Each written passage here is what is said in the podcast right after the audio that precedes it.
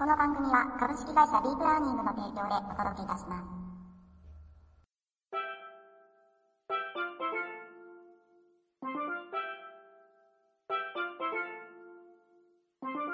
皆さんこんにちは。ザッツワンニャンライフ第260回目の配信をお届けしてまいりたいと思います。本日お送りいたしますのも、私、明沢でございます。どうぞ最後までお付き合いくださいませ。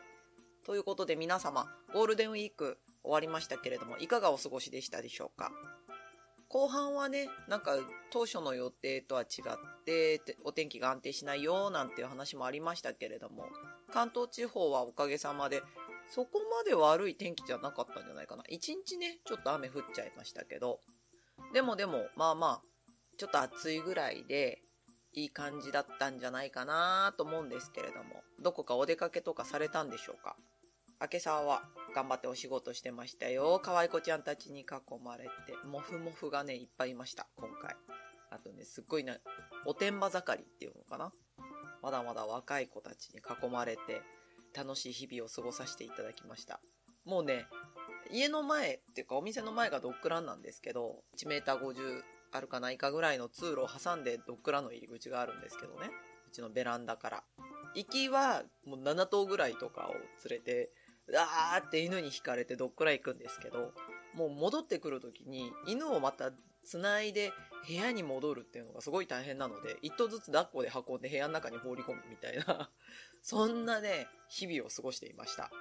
でも本当にこういう長期休暇がある時って、多くのワンちゃんにね、触れ合うことができるので、帰っちゃった後がすごい寂しいの。部屋がね、とても広く感じて、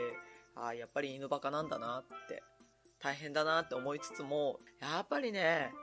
犬いいっていうね、感じです。で、前回のね、ワンライでちょっとお話をさせていただいた猫ちゃんの新しい家族の方というか、まあ猫ちゃんにこの間会ってきました。と保護した日にちにちなんだ可愛い名前がついていて、すごく元気にしてくれていたので、本当ね、もう獣医さんにも里親になってくださった方にも感謝しかないんですけれども、体もしっかりしてきていて、えー鳴き声もちょっと力強くなった感じ。で目の調子もねだいぶ良くなってきたっていうことなので片目大丈夫かもって見えるかもみたいなね話もあったりとかして本当に良かったなと思ってるんです。なんかいいことずくめの5月のスタートだったなと思っています。で、えっ、と、また最後にね、ちょっとご案内させていただくんですけれども、ちょっと来週の配信、お休みをさせていただければと思っています。ちょっとバタバタしてて、えー来週ね、なかなか難しいかなと思うんで、前もって、いつもね、急遽お休みになってしまうので、前もってお伝えです。来週の配信はお休みさせていただきますが、また再来週どうぞよろしくお願いいたします。ということで、本文の方入っていきたいと思います。まずはこちらから、ペット産業市場ニュースさんからお題をお借りいたしまして、ペットと暮らした子供は感受性が豊かになるが約半数。ペットと子供に関する調査をご紹介させていただきます。iPet 損害保険株式会社は子供の日に合わせて子供が小学校を卒業するまでに犬、猫、かっこ以下ペットと暮らした経験を持つ1115人を対象にペットとの暮らしが子供に与える影響を調査しました。日本の15歳未満の子供の数は1571万人である一方、ペットの飼育頭数は1844万頭と、ペットの数が子供の数を上回っています。調査の結果、ペットと暮らした子供は感受性が豊かになるということが伺えました。調査結果、ペットの存在、子供にとっては兄弟、姉妹、親にとっては子供が1。ペットと暮らす時の不安、子供に動物アレルギーや喘息の症状が出ないかが1。ペットのお世話、ご飯をあげるが63.2%。ペットが子供に与えた影響、感受性が豊かになったが40.0%。ペットとの暮らしで気をつけたこと、かかりつけの動物病院をもって健康管理をするが1位。調査結果1、ペットの存在、子供にとっては兄弟姉妹、親にとっては子供が1位。まず、子供と親それぞれにとってのペットの存在をお聞きしたところ、子供にとっては兄弟姉妹という回答が41.3%で1位、2017年は2位だったそうです。になりました。続いて、友達という回答が27.8%で2位、2017年は1位にになりました。一方、親にとっては子供という回答が33.8%で1位になりました。続いて、兄弟姉妹という回答が22.8%で2位になりました。ペットを家族の一員と考える人が大多数であることが分かりました。ということですね。うん。確かに、えー、お子さんがいらっしゃるご家庭でペットがいると、お兄ちゃん帰ってきたよとか、そういう感じでね、動物に対して、お兄ちゃん待ってるよとかね、お姉ちゃん待ってるよとか、みたいな、まあ下の子に対してはね、あれですけれども、年齢的、後から生まれたとかね、お兄ちゃんお姉ちゃんみたいな感じでお話をされる方はすごく多いなっていうのがあります。そして私たち大人からすると子供のように扱うというのは、もうこれは変わらずという感じですよね。友達っていうのがね、なんか、あ不思議っていう部分なんですけど、まあ私子供いないので、ね、あそういうことなんだっていう感じなんですけれども、わからないというのもあったので、なんか、お、おっていうね、感じなんですが、まあ、そういうことなのかなっていうのがすごく純粋な印象です。続いて調査結果に、ペットと暮らす時の不安、子供に動物アレルギーや喘息の症状が出ないかが1位ということですね。次に、ペットと暮らす時の不安はどのようなものがあったかお聞きしたところ、子供に動物アレルギーや喘息の症状が出ないか、30.0%が1位となりました。以下不安はなかった、26.9%。ペットが子供に危害を加えないか、25.7%と続きました。ということなんですね。確かにもうこの通りだなっていうのがあります。大人でもね、えーある日突然動物のアレルギーが出てしまうっていうことがあるので、免疫とかそういうのが弱い子たちが、まあアレルギーとか喘息とか、まあ感染症とかそういうね、衛生的な問題についての不安は多いんじゃないかなと思います。ちょっとね、私も子供がいないのでなんともあれなんですけれども、多分私が出産をして、子供を産んで子供を連れて家に帰ってきた時に、犬と子供の関係性についてはすごく不安を覚えるんじゃないかなっていう気持ちはありますよね。まず子供に会うっていうところから始めると。今現状ね、犬はいて、えー子供がいないっていうことなんで、子供が後からですか。ね、まあもちろん事故とかもありましたし、そういった部分は心配があるかなと。あとは上がってるのが子供がペットの世話をするかどうか。ペットと子供が仲良くなれるか。まあここもそうですね。長期旅行に行けなくなるのではないか。まあ、うん。子供がペットの死にショックを受けるのではないか。子供がペットに危害を加えないか。逆ですね。子供がペットをいじめるとか。そういうこと。ペットが子供に焼き餅を焼いてしまわないか。子供がペットに焼き餅を焼いてしまわないか。この辺もありますよね。私の知ってるお客様でも、えー子供とペットがママの膝のトリックをすると。っていうことも伺っています。続いて、調査結果3。子供のペットのお世話、ご飯をあげるが63.2%。続いて、お子さんがどのようなお世話をしていたかをお聞きしたところ、ご飯をあげる63.1%が1位となり、以下、遊び相手となる61.0%、散歩をする56.1%となり、日常的にペットのお世話をしていることが伺えます。ということです。はい。他にはね、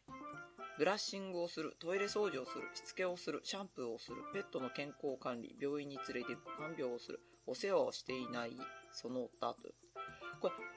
子供っていう部分なんですけれども、結構大きい年齢の方も含まれてますよね、きっとね。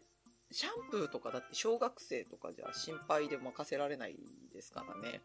あと、ペットの健康管理、病院に連れて行くとか。うん、せめて高校生レベルですよね。うん。まあ、お世話という。続いて、調査結果4。ペットが子供に与えた影響、感受性が豊かになった45.0%。さらに、ペットが子供に与えた影響についてお聞きしたところ、感受性が豊かになった45.0%が約半数で1位となりました。以下、命の大切さを理解できるようになった42.2%、動物が好きになった42.0%が続きました。ということですね。感受性っていうのは本当よく言われてますよね。で、命の大切さというのも、うん、がよく聞く話。で、まあ動物が好きになった、相手への気遣いができるようになった、責任感を持つようになった、社交性やコミュニケーション力が身についた、自発的に行動できるようになった、ということで、とても良かったよっていう系統。特になしっていうのが11.3%。その他が1.1%。マイナス要素っていうのはあんまりないかなっていう部分ですよね。で、うーんと、私ね、いつもこう疑問に思うことがあって、子供の感受性って、ペットによる子供の感受性っていう部分によすごく疑問に思うことがあって、今回はこう飼ってらっしゃる方に聞いてる話じゃないですか。で、なんだろう。まあ私なんかは朝夕ドッグランで犬たちと遊んでたりとかしてるわけですよ。で、いつもね、なんか、あ、なんかな複雑って思うのが、もちろんドッグランなんで囲いありますよね。その囲い越しに、なんか動物園の動物を見てるような、ほら、ここワンちゃんがいっぱいいるのよ、みたいなね。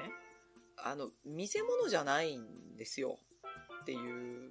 のが、があってね。で、きっと、多分、そうやって見てらっしゃる方って、お家にペットがいないわけですよ。お家にペットがいたらね、わざわざ見に、犬を見に来る必要ないし。で、多分動物との触れ合いが感受性を豊かにするとか、子供を楽しませるとか、そういう観点でいらっしゃると思うんですけど、あの、うちの子たち、お客さんの子も含めて、見せ物ではないので、見られることが嫌な子ももちろんいるわけです。私たちだってね、見ず知らずの人たちに、キャーキャー指さされて、わーってやられたら嫌じゃないですか。で、犬たちも、知らない人が寄ってきたりとか、あと、ちょっと歩けるぐらいの子供とかだと、柵の中に手入れられちゃったりとかするとね、道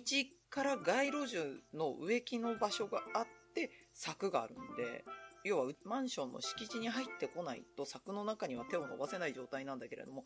もうガーって入ってきちゃって手をバッて入れられた瞬間にジェットなんかはすごい臆病なので、やめろーみたいな、すっごい反応をするわけですよ。で、そこに来て、もう興奮しちゃうと、やっぱり犬ですからね。急に手出されたら怖くて噛んでしまうっていうこともあり得るわけですよ。で、怖がって吠えてたりとか、警戒をしていて吠えてたりっていう子たちに対して、なんでそういう風に囃し立てるようなことを声をかけたりとか、ほらワンちゃんだよ、吠えてるね、ワンワンワンとかって言ってみたりとか、やめていただきたいなって。あの、うちのペットたちは、存じ上げない皆さんのお子さんの感受性を豊かにするための道具ではないので、っていう部分をすごく感じることがある。お家でね、飼っていただいてるワンちゃんとか猫ちゃんとかと生活することによって感受性が豊かになるっていうのはすごく素敵なことだし大事なことなんだけど、人んちの犬で感受性豊かにするって、なんかちょっと違うよなって。でましてやこう、友好的な吠え声じゃなくて、もうやめてみたいな。悲鳴と、あ、楽しい悲鳴と、本当に恐ろしい時の悲鳴って人間だって違うように、犬たちも違うわけですよね。で、心が狭いってなるのかな子供がいないからっていう話になるのかもしれないですけど、やめていただければなって、煽ったりとかね、することは、本当やめていただきたいなっていう部分。あの、感受性とかっていうんであれば、お家でね、ペットが飼えないんであれば、動物園に行ったりとか、触れ合い牧場みたいなところに行って磨いていただくといいかもしれないって思うんですよ。まあ、むず難しいけどね。なんかね、ちょっともやっとする部分がある。その感受性がっていうところだけが一人歩きしてるような気がしてっていうね、部分なんですけれども。すいません、ちょっと私の勝手な話で恐縮なんですが、ちょっと戻ります。えー、その他、こう、エピソードとかね、いくつかこう出てたりとかしてます。で、最後ですね。調査結果5。ペットとの暮らしで気をつけたこと。かかりつけの動物病院を持って健康管理をするが1位。最後に、ペットと子供が一緒に暮らすときに気をつけたことをお聞きしました。かかりつけの動物病院を持ち、ペットの健康管理、過去予防接種等を行う35.4%が1位となり、以下、子供と一緒にお世話のルールを決める33.1%、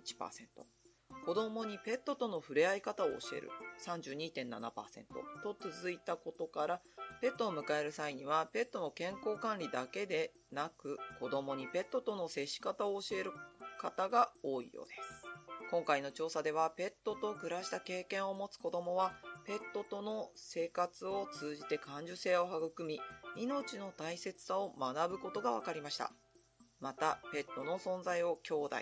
家族や子供と捉えた回答が多かったことから、ペットの家族化が進んでいることも伺える結果となりました。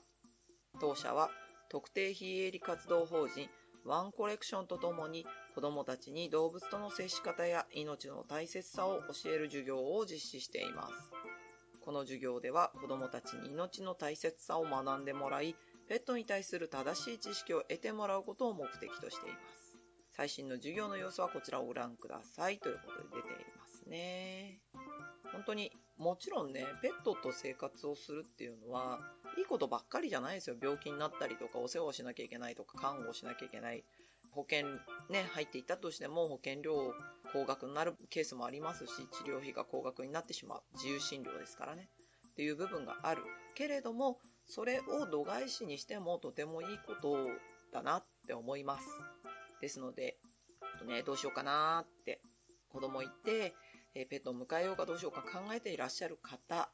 ぜひね、こういうのを参考にしていただくといいかなと思います。もちろんね、ペットと買うと金額がこんぐらいですよっていうのも調べると出ていただ、出てくると思いますので、そちらも参考に。ということで今回は JPR ペット産業市場ニュースさんからお題をお借りいたしまして、ペットと暮らした子供感受性が豊かになるが約半数、ペットと子供に関する調査をご紹介させていただきました。続いてはこちら。ちょっと私熱くなっちゃってね、長くなったので大変申し訳ないんですが、ペットスマイルニュース4猫ちゃんさんからお題をお借りいたしまして、猫の瞬きは挨拶の意味だけじゃない。瞬きの理由と注意したい病気についてということで、本文ご紹介します。猫の目はとても魅力的な体の部位ですが、人間ほど瞬きをしていませんよね。猫の顔をずっと見ていると瞬きをしていないように見えるのではないでしょうか。猫も瞬きをしていますが、実は人間よりもとても少ない回数しかしていないのです。猫の瞬きの回数が少ない理由、瞬きをするそもそもの理由について、また挨拶と瞬きについて言われていることについてもご紹介します。ということです。瞬き挨拶だったんだっていうね、ええー、みたいな感じなんですけど、でも確かに言われると猫って瞬き少ないよねみたいな。じーっと見てくるじゃないですか。犬とか結構瞬きするんですよ。だから、ああ、そう言われれば、みたいな。猫飼いの方は皆さん知ってらっしゃるんですかね？この猫の瞬きについて、みたいな。で、えー、本文入ってきますね。猫は瞬きをする？実は猫も人間同様に瞬きをちゃんとしています。ただし人間がする瞬きよりもずっと少なく、回数は1分間に3回程度と言われています。また、瞬きの速度も人間よりもずっとゆっくりとした動きです。猫はゆっくりと目を閉じてゆっくりと開けているということなんですね。さらに猫の瞬きは緊張しているともっと少なくなると言います。縄張りの中で他の猫と出会ったり、知らない場所に連れてこられたりするなどすると、猫は目を見開いていますが、実際に瞬きの数も減っているのですね。ということです。1分間3回ですよ。目乾きますよね。私コンタクトなんで1分間3回だったらもう目しばしばしちゃってその後大変みたいな。だって20秒に1回しか瞬きできないんですよ。無理猫すごいで、このね、瞬きが少ない理由っていうのももちろんあります。えー、ご紹介していきます。猫の瞬きが少ない理由はなぜ猫は瞬きが少なくても大丈夫なのかというと、理由は3つ考えられます。瞬膜がまぶたの代わりになっている。猫の瞬きが少ない理由の一つは瞬膜、かっこ第三眼圏があるためと考えられています。瞬膜とは猫の目頭から出てくる白くて薄いまぶたのような膜のことです。猫が眠い時や顔を洗って目をこすっている時などにたまに瞬膜が残っていて見えることがあります。猫の瞬膜はまぶたのように上下ではなく車のワイパーのように横に動きます。瞬きをするときに一緒に瞬膜が動きますが、まぶたがあるために普段はほとんど見えません。この瞬膜が瞬きをするまぶたの代わりに働きをしてくれるため、瞬きが少ないと言われています。瞬膜の働きは眼球をホコリなどの異物から保護したり、涙を目の表面に塗りつけたりします。さらに目に入ってしまったゴミを目尻の方に動かし、涙と一緒に眼球の外に出すという役割もしています。ということなんですね。ワイパー。確かにありますよね。薄いちょっとピンクがかった膜。あれ、なんか魚とか爬虫類にあるような印象だったんですけど、猫にもあるんですね。えーって。だからまあ、要は瞬膜が代わりに瞬きしてるってことですよね。簡単に言っちゃえば。で、さらに言うと、えー、瞬きが少ない理由というのが書いてあって、涙の量が多く、瞬きする必要がないとか、人間よりも視力が弱いということが書いてあります。ほえーって。なんかね、違うんだなって。犬にもあるんですかね、瞬膜とかね。ほんとびっくりしました。あれを瞬膜っていうことも、あの横からビロンって出てくるね。あれも瞬膜っていうことすら初めて知ったんですけどね。続いて、猫が瞬きする理由は？ということで。猫が瞬きする理由としては以下が挙げられます？ということで、うんとね、4つ挙がっています。目を保護するため、ピントを修正するため、相手に返事をしている、アイコンタクトをしている、瞬きで返事をしているってことですよね。ちょっと、ここ、瞬きの理由3番目。人間と暮らしている猫が飼い主さんに呼ばれた時に瞬きをする場合があります。これは飼い主さんの挨拶に対して猫が返事している行動だと考えられています。野良猫に外で出会った時に声をかけた時にも猫が瞬きをすれば敵意はありませんよ、放っておいてね、という意思表示をしているということです。へーみたいな。瞬きが挨拶。ついでに言うと4番目、アイコンタクトをしている。猫は瞬きをすることでアイコンタクトをとっていると考えられています。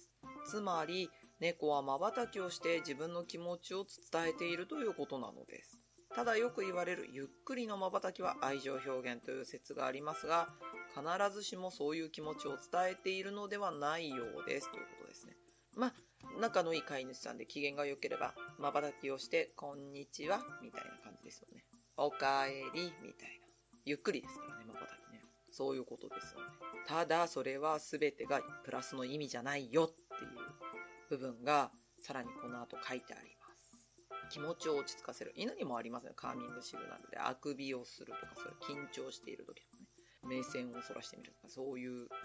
部分で猫は瞬きで多くを語っている。というのも書いてあります。あと、こう、半眼みたいになる部分。これね、ちょっと紹介しようかな。飼い主さんであっても例外ではない。2017年にイギリスで行われた調査では、猫が人間との接触において恐怖や不安などを感じた時に目を半分だけ閉じるという行為が見られたそうです。さらにもっと強い緊張状態や恐怖を感じていると猫の目は見開いたままで5分以上も瞬きをしなかったという場合もあるようです。ということですね。まだちょっと続くんですけど、一部抜粋して。確かに、すっごい不機嫌そうに目が半分こう閉じている猫いますよね。猫さんね。わなんかもう見た感じ機嫌悪そうみたいな印象なんですけど、本当に機嫌あんまり良くなかったみたいなね。恐怖とか不安とかを感じているっていう調査結果が得られたと。さらに言うと5分も瞬きをしない。もうほんと目カバカバですよ。人間だったら。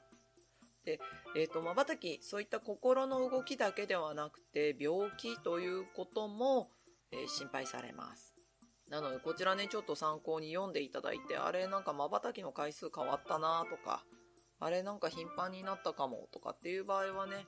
こちらチェックしていただくといいかもしれません。さらに猫の挨拶に関する行動などについても書いてあります。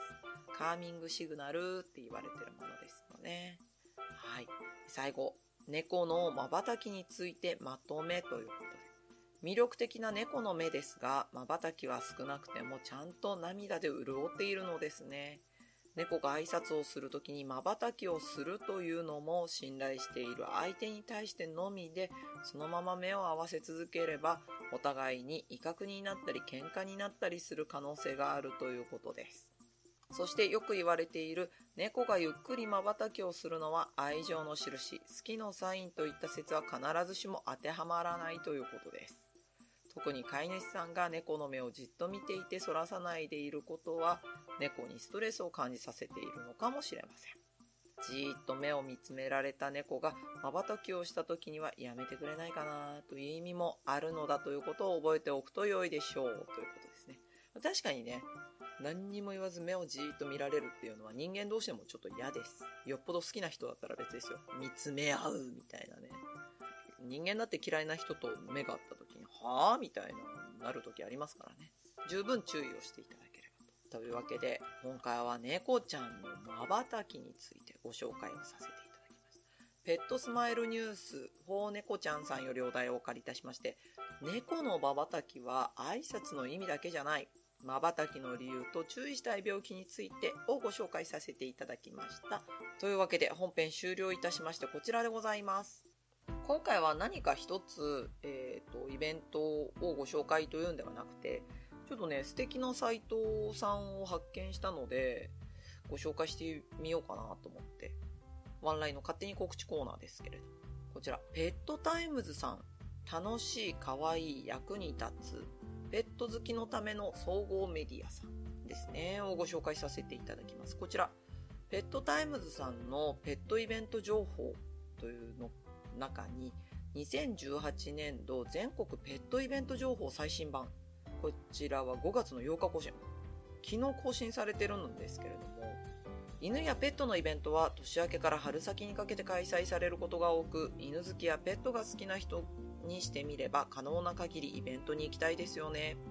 しかし検索しても古い情報しか出てこなかったりと検索するのも一苦労。そんな方々に関東から関西、東北、東海など全国で開催されている犬メインのイベントから大きなペットイベントまでご紹介していきますということで、すっごいいっぱい出てるんですよ。しかも細かく地域ごとに。なので、ちょっとイベントなーっていう方、ぜひね、こちらを参考にしていただくといいかなと思ってご紹介をさせていただきます。現状、今6月とかも出てますし、え9月まで出てるかな？アウトドアドッグフェスタ in 八ヶ岳まで出てますよ。すごいです。ここまで、えー、全国的に網羅しているペットイベントさんの紹介サイトって見たことないんで、ぜひね、ちょっともう、ワンライが紹介するのカンタばっかりなんだよなとかっていう方も、こちらを参考にして、ペットイベント、遊びに行っていただくといいかもしれません。ちなみに、え今週末開催されますワンダフル栃木さん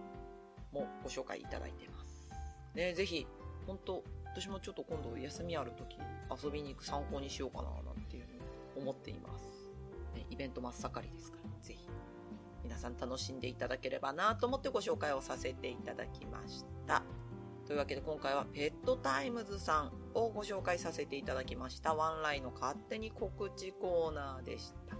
た。というわけでエンディングでございます。今一瞬、あれ次何やるんだっけって思っちゃう。もう260回以上やってるのね。ダメですね。はい。そうですねえ。12、13はワンダフル栃木で、5月の20日がサニーさんと開催しています、サニーアケサーのワンライフクラスの開催日となっております。朝9時からはベーシックコースえ、10時半からはアドバンスコース開催です。初めてご参加いただく方については、ベーシックコースからのスタートになりますので、こちらご了承ください。見学はいつでもお受けしております。ご一報いただければとまだ若干ね、ベーシックの方が空きがありますので、興味のある方はお問い合わせいただければと思います。というわけで、雑ワニャンライフ第260回目、配信をお届けいたしましたのは、私、明沢でございました。来週はお休みいただきます。ごめんなさい。また再来週。